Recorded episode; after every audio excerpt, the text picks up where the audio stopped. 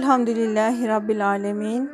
Ve salatu ve selamu ala Resulina Muhammedin ve ala alihi ve sahbihi ecma'in. Euzu billahi mineşşeytanirracim.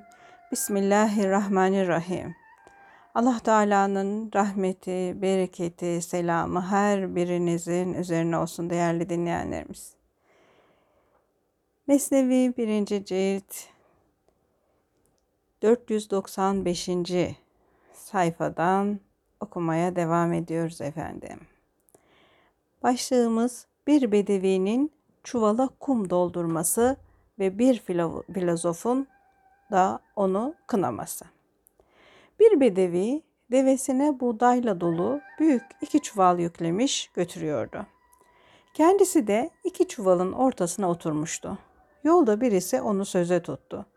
Bedeviye yurdunu sordu, onu konuşturdu. Bu soruşturma ile güzel sözler söyledi, hoş ifadelerde bulundu. Ondan sonra Bedeviye dedi ki, bu iki çuvalda ne var? Söyle bakalım. Bedevi, çuvalın birinde buğday, öbüründe insanın yiyeceği olmayan kum var dedi. Adam, ne diye kum yükledin deyince Bedevi, buğday çuvalı tek kalmasın, kum çuvalı ona denk olsun diye cevabını verdi. Adam, akıllılık etseydin de buğdayın yarısını bu çuvala, yarısını da öbür çuvala koysaydın daha iyi olmaz mıydı? Hem çuval hafifleşirdi, hem devenin yükü azalırdı dedi. Bedevi, aferin ey akıllı, ey hür fikirli filozof dedi. Böyle ince düşünce, böyle güzel görüşün varken sen nasıl oluyor da çıplak haldesin, yaya yoruluyorsun? O iyi kalpli bedevi filozofa acıdı da onu devesine bindirmek istedi. Tekrar ona dedi ki, ey hoş sözlü filozof, birazcık kendi halinden bahset. Sende bu akıl, bu düşünce varken sen ya vezirsin ya padişahsın. Kendini gizleme, doğru söyle.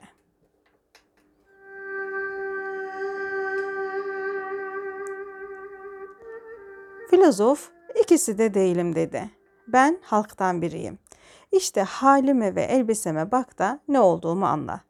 Bedevi kaç deven, kaç öküzün var diye sordu. Filozof ne bu, ne o vardır. Bizi deşme, bizi sorularla çok yorma dedi. Bari dükkanındaki eşyan, varın yoğun nelerdir onları söyle dedi filozof. Bizde ne kan ne de mekan var dedi. Bedevi öyleyse paranı pulunu sorayım dedi. Sen yapayalnız gidiyorsun. Herkese hoş nasihatlerde bulunuyorsun. Herhalde dünyadaki bakırları altın haline getirecek kimya sendedir. Akıllı, bilgili adamların incileri yığın yığındır.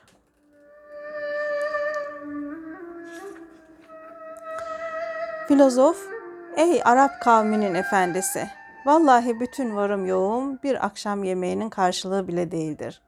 Yalın ayak, çırılçıplak koşup duruyorum.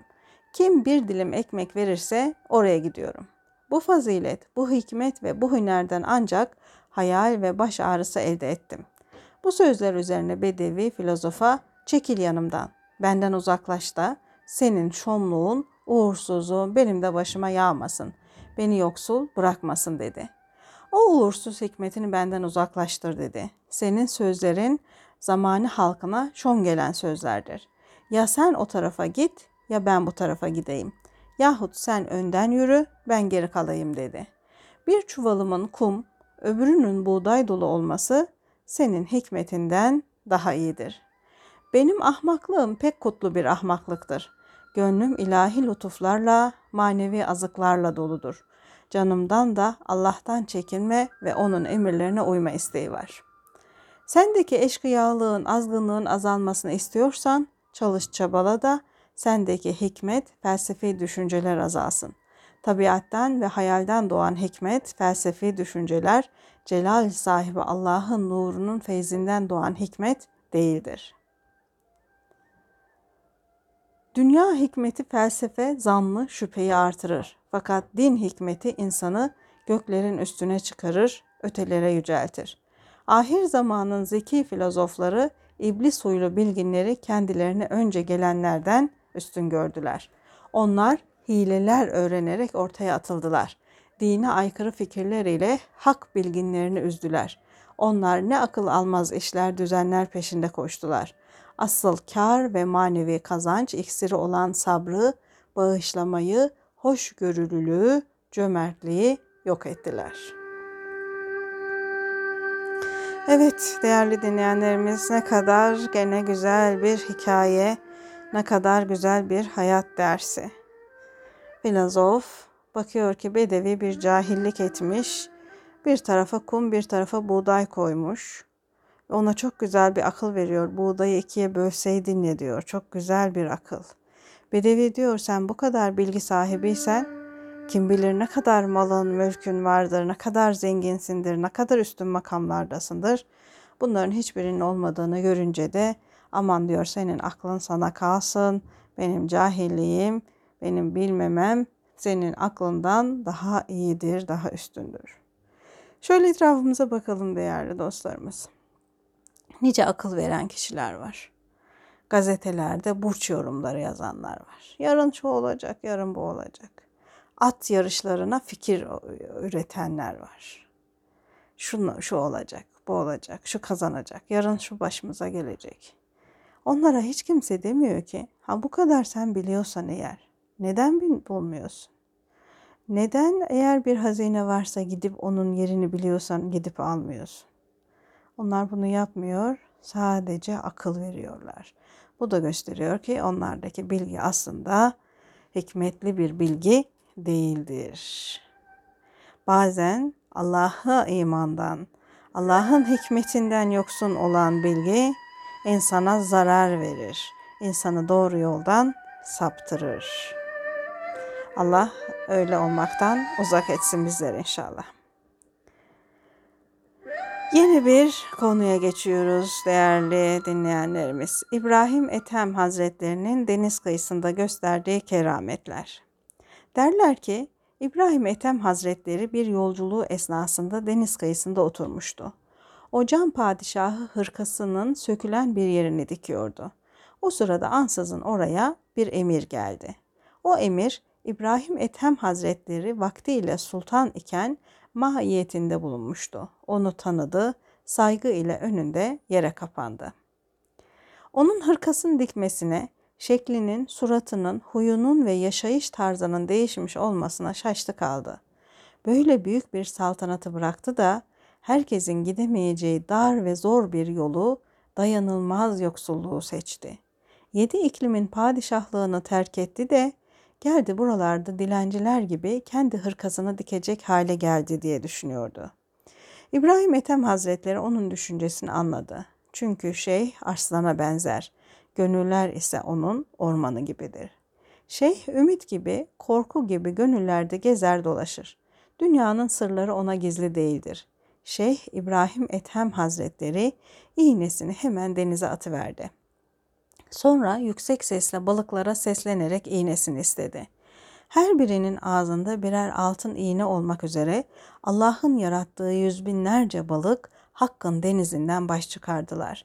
Ey şeyh, Hakk'ın iğnelerini al diye seslendiler. İbrahim Ethem Hazretleri o emire yüzünü çevirdi de, ey emir dedi, gönül mülkü, gönül sultanlığı mı iyi, yoksa şu hakir dünya padişahlığı mı? Şu gördüğün hal, Zahiri bir belirti önemsiz bir keramettir. Bu hiçbir şey değildir. Eğer batına, iç yüze geçecek olursan bunun yirmi mislini görürsün.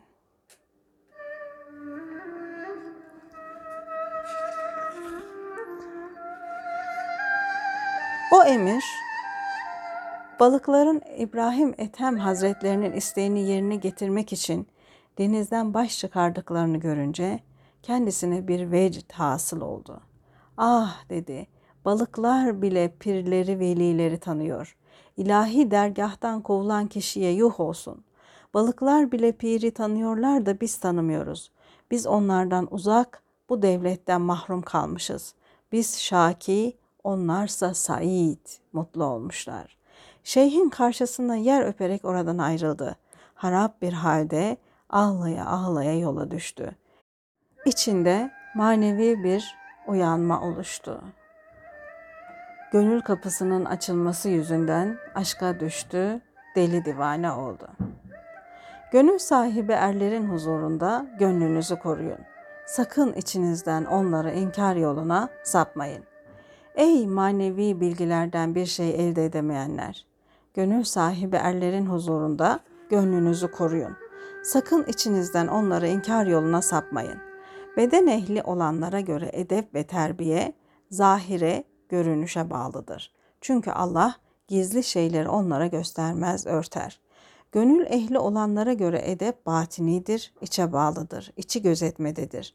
Çünkü onların gönülleri gizli şeyleri görür. Sen ise aksine hareket ediyorsun. Gönül gözü kör olanların yanına yüksek makamda bulunduklarından ötürü edeple, saygı ile geliyor, kapı dibinde papuçlukta oturuyorsun. Gönül gözleri açık olan velilerin karşısında ise edebi terbiyeyi bırakıyorsun. Bu yüzdendir ki şehvet ateşine odun oluyorsun.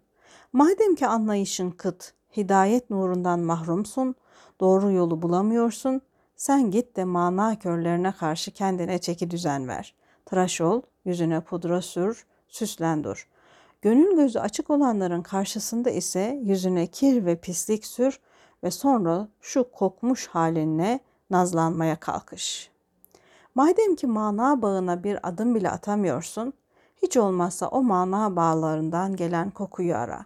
O kokuyu içine çektin, nezlen, manevi hastalığın geçsin.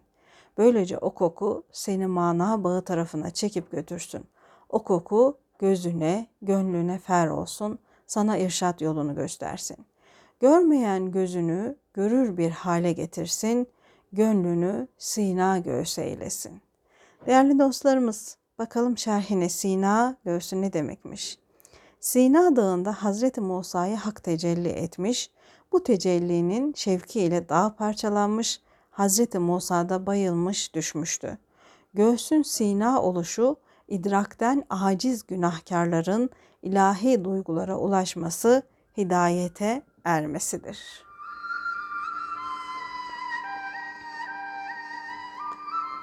Yine bu mana kokusu için aziz peygamber efendimiz gözümün nuru namazdır diye buyurulmuştur. Yusuf suresi 93 ve 96. ayet-i kerimesinde mana kokusundan bahsediliyor değerli dostlarımız. Oraya bir açıp bakmak lazım. O koku nasılmış, neymiş? Bizde bulunan beş duygu da birbirine bağlanmıştır. Çünkü bu beş duygu bir asıldan, bir kökten gelmektedir. Beşi de ilahi bir armağandır. Bu beş duygudan birinin kuvveti diğerlerinin de kuvveti olur. Her biri geri kalanlarının sakisi olur. Onları besler, onlara kuvvet verir. Gönül gözünün sevgiliyi görmesi aşkı artırır. Gözdeki görüş de sıdkı, gerçeği çoğaltır. Bir atasözümüz vardır değerli dostlarımız. Gözden ırak olan gönülden de ırak olur diye. Bakın Mevlana Hazretleri de gönül gözünün sevgiliyi görmesi aşkı artırır diyor. Gözdeki görüş de sıdkı, gerçeği çoğaltır. Doğruluk, gerçeklik her duygunun uyanıklığıdır. Böylece zevkin onlara hoş gelmesini sağlar. Arif'in gaybı gören nur ile duygularının aydınlanması. Hak yolunda yürüyenlerden biri, duygularından birinin bağı çözülür de biraz manaya vakıf olursa diğer duygularında da değişiklik olur.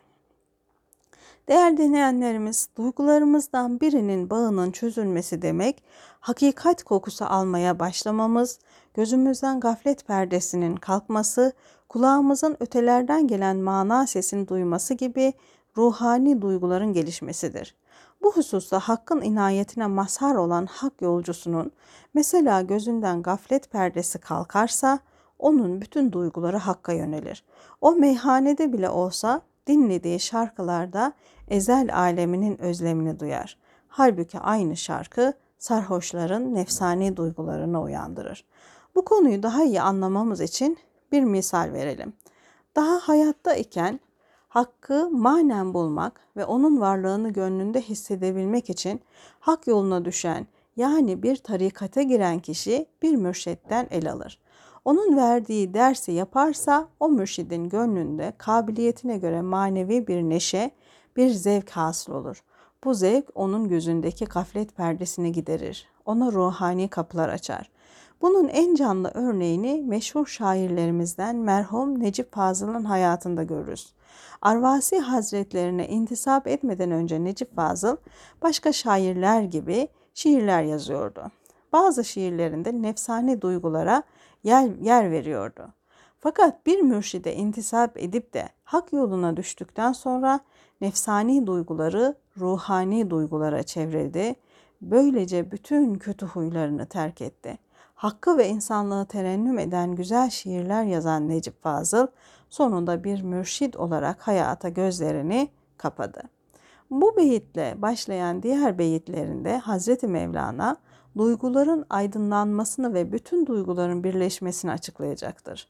Bu konuyu İbn Faris Hazretleri bütün duyguların birleşmesini anlatan Taiyye-i Kübra adlı kasidesinin 580-590 numaralı beyitlerinde açıkladığından teberrüken o beyit, beyitleri şöyle tercüme edelim.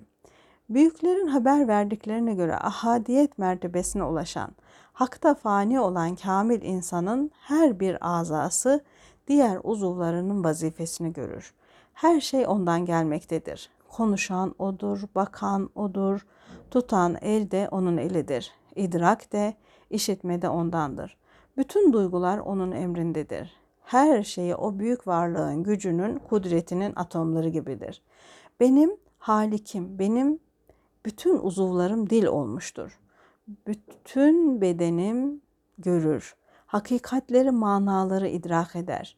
Benim bütün bedenim sanki onun sözlerini işitmek için kulak olmuştur. Benim her uzvum öteki uzuvların vazifesini üstüne alır. Benim her bir cüzüm benim sahibimin emrini yerine getirmeye gayret eder. O zaman gözüm dile gelir, isteklerini halka arz eder. Dilim onun isimlerinin, sıfatlarının methini yapar. Kulağım onun seslerini duyar. Elim onun eli gibi iş görür. Benim kulağım adeta göz olur parlar.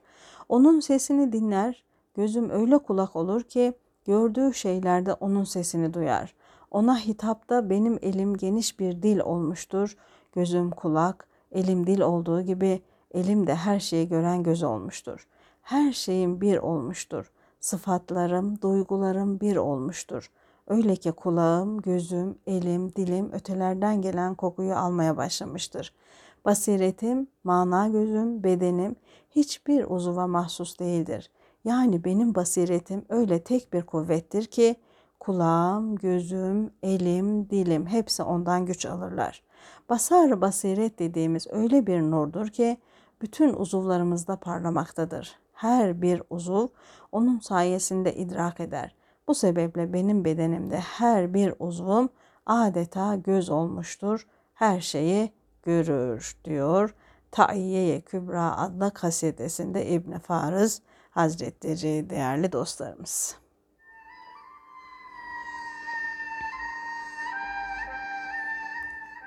Mesnevi'ye devam edelim efendim. Duygulardan biri duyulamayan şeyleri duydu. Görülemeyecek şeyleri gördü ise bütün duygulara gayb aleminin pencereleri açılır. Nasıl ki sürüden bir koyun sıçrar da derinin öte yanına atlarsa onu gören sürüdeki başka koyunlar da birbiri ardınca o yana atlarlar. Sen de duygu koyunlarını güt, yaylaya gönder de yaylayı yeşertti yaylasında yay otlat. Allah Ala suresi 4. ayet-i kerimesinde Allah Teala yaylayı yeşertti ifadesini buyuruyor değerli dostlar. Orada o manevi merada duyguların sümbül otlasınlar, reyhanlar yesinler de hakikatler gül bahçesine yol bulsunlar. Böylece senin her duygun duygulara peygamber olsun da bütün duyguları çeksin, cennete götürsün. Gönüllerden geçen her şeyi anladığın için başkalarının duyguları senin duyguna dilsiz, dudaksız. Hakikatten de öte, mecazden de öte sırlar söylesin. Çünkü bu hakikat yorumlanabilir. Mecazi olanı da vehimlenmenin, hayallere kapılmanın temelidir, esasıdır. Ayan olan, apaçık meydana çıkan nebilerin ve velilerin gördüğü bir hakikat var ki o hakikat hiçbir yoruma gelmez.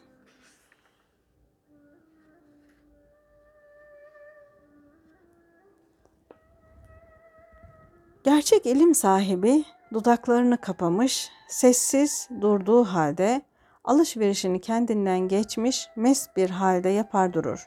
Çünkü müşterisine hudut yoktur. Onun müşterisi Allah'tır. Değerli dostlarımız bu beyitte Tevbe suresinin 111. ayet-i kerimesine işaret var. Allah müminlerden cennet mukabilinde nefislerini ve mallarını satın aldı. O müminler Allah yolunda düşmanlarla çarpışırlar, öldürürler, ölürler. Buna dair Tevrat'ta, İncil'de de ve Kur'an'da da gerçek vaat edilmiştir. Allah'tan ziyade vaadinde vefakar olan kimse yoktur. Ey müminler! Allah ile yaptığınız alışveriş dolayısıyla sevininiz. İşte bu alışveriş pek büyük bir feyiz ve necattır. Böyle buyuruluyor. Devam edelim. Adem Aleyhisselam'ın dersine de melekler müşteridir. O derse şeytanlar ve cinler mahrem değildir. Ey Adem, adları onlara haber ver dersin okut. Hakkın sırlarını kıl yararcasına inceden inceye anlat. Allah insana ihtiyacı kadar uzuv vermiştir ve insan düşünceler ırmağı kenarında oturmuş, o da diğerleri gibi düşünüp durmaktadır. Kısa görüşlü, daima renkten renge giren, kararsızlığa alışmış kişiler için fareye benzer demiştim. Çünkü onun yeri topraktır. Geçim yeri topraktır. Fare birçok yol bilir fakat bildiği yollar hep toprak altındadır. O her tarafta toprağa oymuş, delik deşik etmiştir. Fareye benzeyen nefis de ancak lokma peşinde koşar. Lokma kemirir. Zaten fareye de ihtiyacını temin edecek kadar akıl verilmiştir. Değerli dostlarımız şerhinde bakın ne diyor. Bilginler aklı ikiye ayırmışlardır. Biri aklı maaş, öbürü aklı maat. Aklı maaş, dünyada hayatımızı sürdürmek için, yaşamamızı sağlamak için tedbirlere eren akıl. Aklı maat, düşüncelerimiz de yer alan öteki aleme, ahiret işlerine eren akıldır. Cenab-ı Hak bazı kullarına aklı maaş, bazı kullarına aklı maat ihsan buyurmuştur. Evet demek ki maaş kelimesi de buradan yani yaşamamızı sağlayacak, hayatı devam ettirecek, bedeni ihtiyaçları karşılayacak maddi ihtiyaçlar manasında buradan geliyor değerli dostlarımız. Devam edelim. Çünkü Cenab-ı Hak hiç kimseye ihtiyacı olmayan, işine yaramayan bir şey bağışlamaz. Eğer yeryüzünde yaşayanların yeryüzüne ihtiyaçları olmasaydı, alemlerin Rabbi yeri hiç yaratmazdı. Eğer bu sallanan yeryüzü dağlara muhtaç olmasaydı, Allah o koskoca heybetli dağları yaratmazdı. Eğer göklere de ihtiyaç olmasaydı, Allah yedi göğü yoktan var etmezdi. Güneş de, ay da, şu yıldızlarda hiç ihtiyaç olmasaydı yaratılırlar mıydı? Şu halde varlıkların kemende ihtiyaçtır. Allah insana da ihtiyacı kadar uzuv vermiştir. Ey muhtaç olan kişi, çabuk ihtiyacını artır da Allah'ın cömertlik denizi coşsun, ikramlarda bulunsun. Şu yollara düşen dilenciler, şu dertliler, kederliler, şu belalara uğrayan kişiler halka ihtiyaçlarını söylerler. Gelip geçenlerden merhamet dilenirler. İnsanların merhametleri uyansın, muhtaç olduklarını halk görsün diye körlüklerini, çolaklıklarını, hastalıklarını, dertlerini sergiler gösterirler. Bir dilenci, e insanlar benim malım var, ambarım var, sofram döşeli, bana ekmek verin der mi? Allah köstebeğe göz vermemiştir. Çünkü toprak altında karanlık bir dünyada yaşadığı için yiyip içmede göze ihtiyacı yoktur. Köstebek gözsüz yaşayabilmektedir. Kara toprak içinde göze ne ihtiyaç vardır? O hırsızlıktan başka bir şey için topraktan dışarı çıkmaz. Allah onu hırsızlıktan kurtarsa, arındırsa, yani ona kötü huylarını terk ettirse, ondan sonra o kanatlanır, bir kuş olur, melekler gibi gökyüzünde uçardı. Her vakit Allah'ın şükrü gülşeninde bülbül gibi yüzlerce nameler çıkarır da der ki, Ey beni çirkin sıfatlardan, yani köstebeklikten kurtaran ve ey cehennemi cennet haline koyan Allah, ey gani olan Allah, sen bir küçük yağ parçasına yani göze aydınlık ihsan edersin. Bir kemik parçasına yani kulağa işitme hassası verirsin. Değerli dostlarımız, Mevlana Hazretlerinin yaşadığı yıllarda tıp ilmi bu kadar ileri değildi. Ona rağmen Mevlana Hazretlerinin gözü ve kulağı tabir edişi benim çok dikkatimi çekti. Kulağın içindeki kemikçiyi bilmesi çok dikkatimi çekti değerli dostlar. Ne diyor bakın? Ey gani olan Allah! Sen bir küçük yağ parçasına yani göze aydınlık ihsan edersin. Bir kemik parçasına yani kulağa işitme hassası verirsin. Görmek ve işitmek gibi manaların bedenle eşyayı anlayabilmenin de adları ile ne ilgisi vardır? Zaten söz yuva gibidir. Mana ise kuş gibi. Beden ırmak yatağı, ruh da ondaki akarsuya benzer. Ruhun sembolü olan su akıp gitmededir. Sen ise duruyor dersin. O koşup gitmededir. Sen ise oturmuş kalmış dersin. Suyun derelerden, arklardan akıp gittiğini görmüyorsan onun üstündeki yeniden yeniye yığılan şu çer çöp nedir hiç değilse onlara bak. Şerhine bakalım değerli dostlar. Bir suyun üstünde yığılan çerçöp suyun varlığını, akışını nasıl ispat ediyorsa, toprağın üstünde yeniden yeniye biten otlar da toprakta suyun, rutubetin varlığını anlatmaktadır. Bedenimizdeki hareketler, kafamızdaki düşünceler ve hayallerde oyunları meydana getiren gözlerden gizlenmiş olan ruhun varlığını haber vermektedir. Evet. O bedenimizdeki maddi olarak hissetmediğimiz halde kafamızdaki düşünceler, hayaller, daha öncesine yönelik düşündüğümüz üzüntüler, aklımıza getirdiğimiz üzüntüler bizi o gün olmuş gibi etkilemekte, bazen üzmekte, bazen de neşelendirmektedirler ki bunlar da bizde bir ruh olduğunun göstergesidir değerli dostlarımız. Yani diyor suyun aktığına inanmıyorsan üstünde biriken çöpe bak. Ruhun varlığına inanmıyorsan da o kafandaki duygularına, düşüncelerine bir bak. Ey insan, senin çer çöpünde düşüncelerindir. Her an sana dokunulmamış, alınmamış kız olan kız çeşitli şekillere bürünmüş düşünce gelir gider. Suyun yüzü de düşünce ırmağı da akıp giderken sevimli, sevimsiz, güzel, çirkin birçok çerçöpü de sürükler, onlardan bir türlü kurtulamaz, tertipleyen öyle tertiplemiştir. Aslında hakikat bahçelerinden akıp gelen bu ırmağın üstüne gayb aleminin meyvelerinden kabuklar düşer. Sen o kabukların özünü, meyvesini suyun içinde ara. Çünkü o su hakikat bağından gelmektedir. O meyvelerden bazıları kabz yani acı, bazıları bast tatlıdır.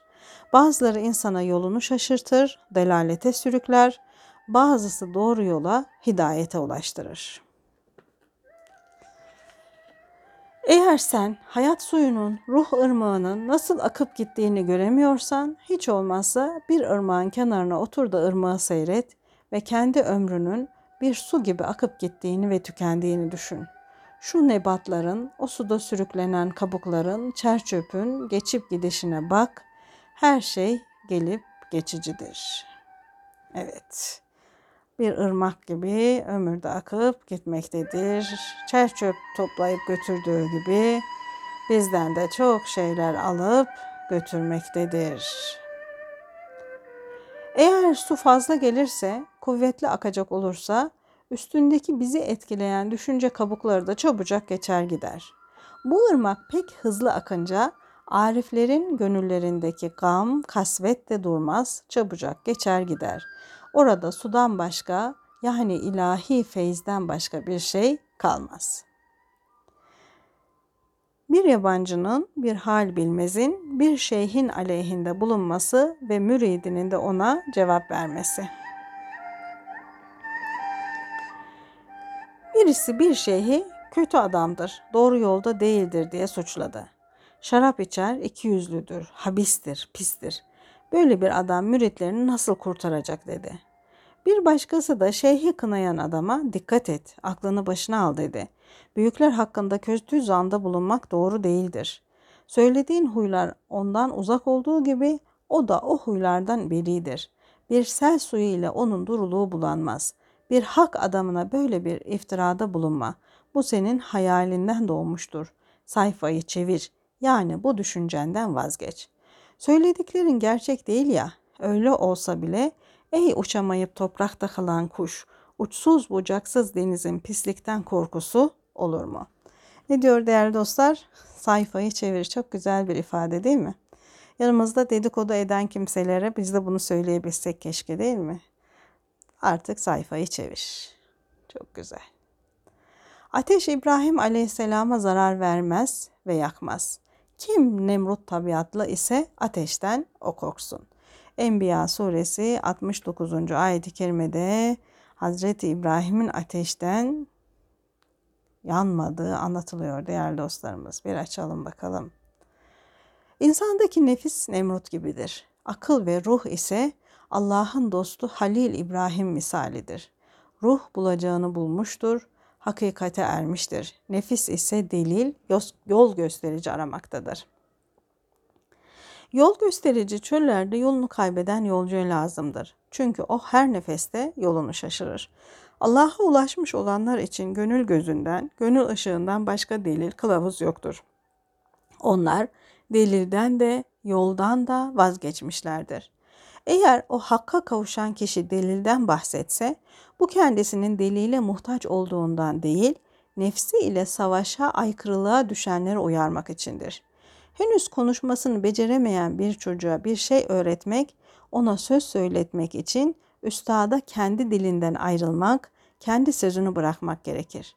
Bu durumda çocuğun dilince konuşmak, onun anlayacağı derecede çocukça söz söylemek gerek ki senden bilgi alsın. İşte şimdi de çok güzel bir eğitim pedagojisi dersi değerli dostlarımız. Çocuğa bir şey öğretmek istiyorsan diyor Mevlana, çocuğun dilinden konuş. Ne kadar çok bilgi sahibi olursun, profesörler olsun, çocuğun yanında çocukça konuşmadıkça ona bir şey öğretemez. Onun dilinden konuşmak gerekir diyor. Aynı onun gibi de diyor insanlara da anlayacağı dilden konuşulması lazım. Şu halde bütün halk mürşidin çocukları sayılır. O mürşidin de öğüt verirken onların anlayacakları şekilde konuşması, onların anlayışlarına inmesi lazımdır. Şeyhin müridi o küfürle, o sapıklıkla dop dolu kişiye dedi ki, kendini keskin kılıcın üstüne atma, aklını başına al, padişahla sultanla kavgaya girişme. Havuz denize omuz vurur, onu küçük görürse kendi varlığını kökünden söker atar. Şeyh kıyısı ucu bucağı bulunan küçük bir deniz değildir ki sizin pisliklerinizden pislensin. Evet havuz denize caka satacak olursa ona omuz vurursa ne olur? Denizde ona o omuzundan dolayı oradaki duvarı deldi miydi? Havuz havuzluktan çıkar, denize karışır, gider. Şeyh de diyor yüce bir denizdir ki o sizin attığınız pisliklerle onun pislenmesi mümkün değildir. Küfrün bile bir haddi bir sınırı ve bir ölçüsü vardır. Fakat şeyhin, şeyhteki nurun ne sınırı vardır ne de ucu bucağı. Haddi hududu olmayan Allah'ın huzurunda mahdud olan her şey la'da yoktur. Allah'tan başka her şey fanidir. Onun olduğu yerde ne küfür vardır ne de iman. Çünkü o meyvenin içi gibidir. Küfür ve iman ise o meyvenin rengine ve kabuğuna benzerler. Bu fani varlıklar yani bütün kainat o sonsuz olan büyük yaratıcının yüzüne leğen altında gizlenen mum gibi perde olmuştur. Bir bakıma bu fani bedenin başı yani çürümeye mahkum olan bu görünen başımız o hakikat başının görünmez olan mana başımızın bir örtüsüdür. Sonsuz olan o başa karşı bu ten başı kafir sayılır. O habis adam şey hakkında hezeyanlarda bulundu. Şaşı kişinin aklı gözü gibi daima eğri görür. Şaşı kişinin aklı gözü gibi daima eğri görür. Evet aklını şaşmışsa bir insan, şaşık bakıyorsa aklı, gözü iki gördüğü gibi onun aklı da doğruyu göremez. Ben onu bir mecliste içki içenler arasında gördüm. Onda Allah'tan korkma, çekinme yok. O müflis bir adamdır. Bana inanmıyorsan kalk bu gece seni götüreyim de şeyhin kötülüğünü kendi gözlerine apaçık gör dedi. O adam aldı müridi gece bir pencerenin yanına götürdü ve şimdi şeyhin ne mal olduğunu, kötülüğünü, işret edişini seyret dedi. Gündüzleri iyi görünen, gösteriş yapan şeyhin geceleri ne yaptığını gör. Gündüzleri Hazreti Mustafa gibi görünür, geceleri Ebu Leheb gibi görünür. Gündüz onun adı Abdullah, geceleyin ise elinde kadeh, neauzu billah'tır. Ve değerli dostlarımız, atalarımız Mesnevi'yi ne kadar okumuşlarsa dilimize oradan pek çok deyimler, sözcükler geçmiş. Böyle bir söz duydum ben halk arasında. Gündüz Abdullah, gece neuzu billah diyor bak. Bunun gibi pek çok şey Mesnevi'den kültürümüze geçen yani bunun nereden geldiğini bilmediği halde ta çok uzak bir dağ köyümüzün başındaki yaşlı bir teyzeyle amcanın konuşmasında geçen deyimler var. Nasıl ulaştı oraya? Nasıl bir eğitim oldu? Nasıl öğrendi bunlar? Bunları gerçekten insan düşününce aklı şaşıyor. Çok güzel bir eğitim metodu işlenmiş halk içindeki halkın eğitimi, feraseti değerli dostlarımız. Devam edelim. Mürit o şeyhin elinde dolu kadehi görünce kendini tutamadı, içeri girdi. Şeyhim, sende de mi yalan var? Sen demiyor mu idin ki şeytan şarap kadehine hemencecik işeyi verir onu pisler. Şeyh cevap verdi ve dedi ki kadehimi öyle doldurdular ki içine değil şeytanın sidiği bir üzertlik tohumu bile sığmaz. Güneşin nuru pislik üzerine düşmekle pislenmez. O yine aynı nurdur. Şeyh dedi ki bu elimdeki ne senin bildiğin şaraptır ne de kadeh. Ey inkarcı gel de buna bir bak. Mürit geldi. Şeyhin elindeki kadehi aldı. Onun saf balla dolu olduğunu görünce müridi oraya getiren o hak düşmanı şaşkınlığından kör oldu. O sırada şeyh de kendi müridine git bana şarap ara şarap bul getir dedi. Çünkü bir hastalığım var. Ağrıdan sızıdan ölecek gibiyim. Bu ağrıları gidermek için şarap içmek zorundayım. Zorlukta her pis şey temiz olur. Velileri inkar edenlerin başına lanetle toprak yağsın. O mürit meyhaneleri dolaştı ve şeyhe götürmek için her küpün içindekini tattı. Zorlukta haramın helal olması değerli dostlarımız Bakara suresinin 173. ayetinde anlatılmaktadır. Mecbur olunduğu zaman hastalık için, şifa için başka bir zorunluluk olduğunda haram olan şeyler o zorunluluğu kaldıracak kadar yenmesi, içilmesi mübah hale gelir fakan. O mürit meyhaneleri dolaştı ve şeyhe götürmek için her küpün içindekini tattı. Fakat bütün meyhanedeki şarap küplerindeki e, şeyin, şarap küplerinin balla dolmuş olduğunu gördü. Ey rintler bu ne hal, bu ne iş? Hiçbir küpte şarap göremiyorum, bulamıyorum dedi. Bunun üzerine rintler yani sarhoşlar değerli dostlar ağlaya ağlaya ellerini başlarına vura vura şeyhin yanına geldiler.'' Ey büyük şeyh dediler. Ayağının kuvvetliliğinden bütün şaraplar bal oldu. Şarabı murdarlıktan döndürdüğün bal yaptığın gibi ruhlarımızı da manevi pisliklerden döndür, arıt. Kafir kimdir? Kamil insanın, şeyhin hakikatini görmeyen, imanından haberi olmayandır. Ölü kimdir? Şeyhin ruhundaki yüksekliği, enginliği bilmeyendir. Kafir görmediği için inkara kalkışır. Allah hiç görünür mü? O her şeyi ihate etmiştir. Muhit olan yani ihate edilmiş bulunan kendini ihata etmiş olanı nasıl ihata edebilir ki ona görebilsin? Değerli dostlarımız buranın şerhinde açıklamasında böyle diyor. Şöyle anlayabiliriz bunu. Ben küçük öğrencilerimize falan bu şekilde anlatırdım. Hepimizin ağzımızda dişlerimiz var ve bu dişlerimizin içinde yaşayan bakteriler, virüsler var. Zaman zaman bunlar dişlerimizi çürütüyorlar. Orada bir hayat kuruyorlar. Milyonlarca belki bakteri ve virüs orada yaşıyor. Şimdi o bakterilere dense ki siz bir insanın içinde yaşıyorsunuz. Bu insanın ağzındaki dişinin içindesiniz. Bu insan öyle bir varlık ki görüyor, duyuyor, yürüyor, işitiyor, yemekler yiyor. Sizin bazen çiğnediğiniz şeyler onun midesine gidecek olan yemekler. Onları eliyle alıyor, yetiştiriyor, pişiriyor ve yiyor. Bunu hayal edebilmesi, o bakterinin kavrayabilmesi, o insanın tam olan şeklini, eliyle, gözüyle, saçıyla, başıyla, ayağıyla tam olan şeklini hayal edebilmesi mümkün mü? Değil. O kadar küçük ki o insanın varlığının içinde yaşadığı halde, ondan beslendiği halde onu anlayabilmesi, kavrayabilmesi mümkün değil. İşte ihata edemediğini görememek kelimesi bu değerli dostlarımız. Bizim biz Allah Teala'nın yanında o kadar küçüğüz ki onu anlayabilmemiz, kavrayabilmemiz, tam olarak hayal edebilmemiz, düşünebilmemiz mümkün değil ama onunla yaşıyoruz. Evet, Rabbim her birimize samimi iman nasip eylesin. Rabbim layık olduğu şekilde ona ibadet edebilenlerden, onu tesbih edebilenlerden, onu zikredebilenlerden olmayı cümlemize nasip eylesin. Bugünlük de sohbetimiz burada bitsin.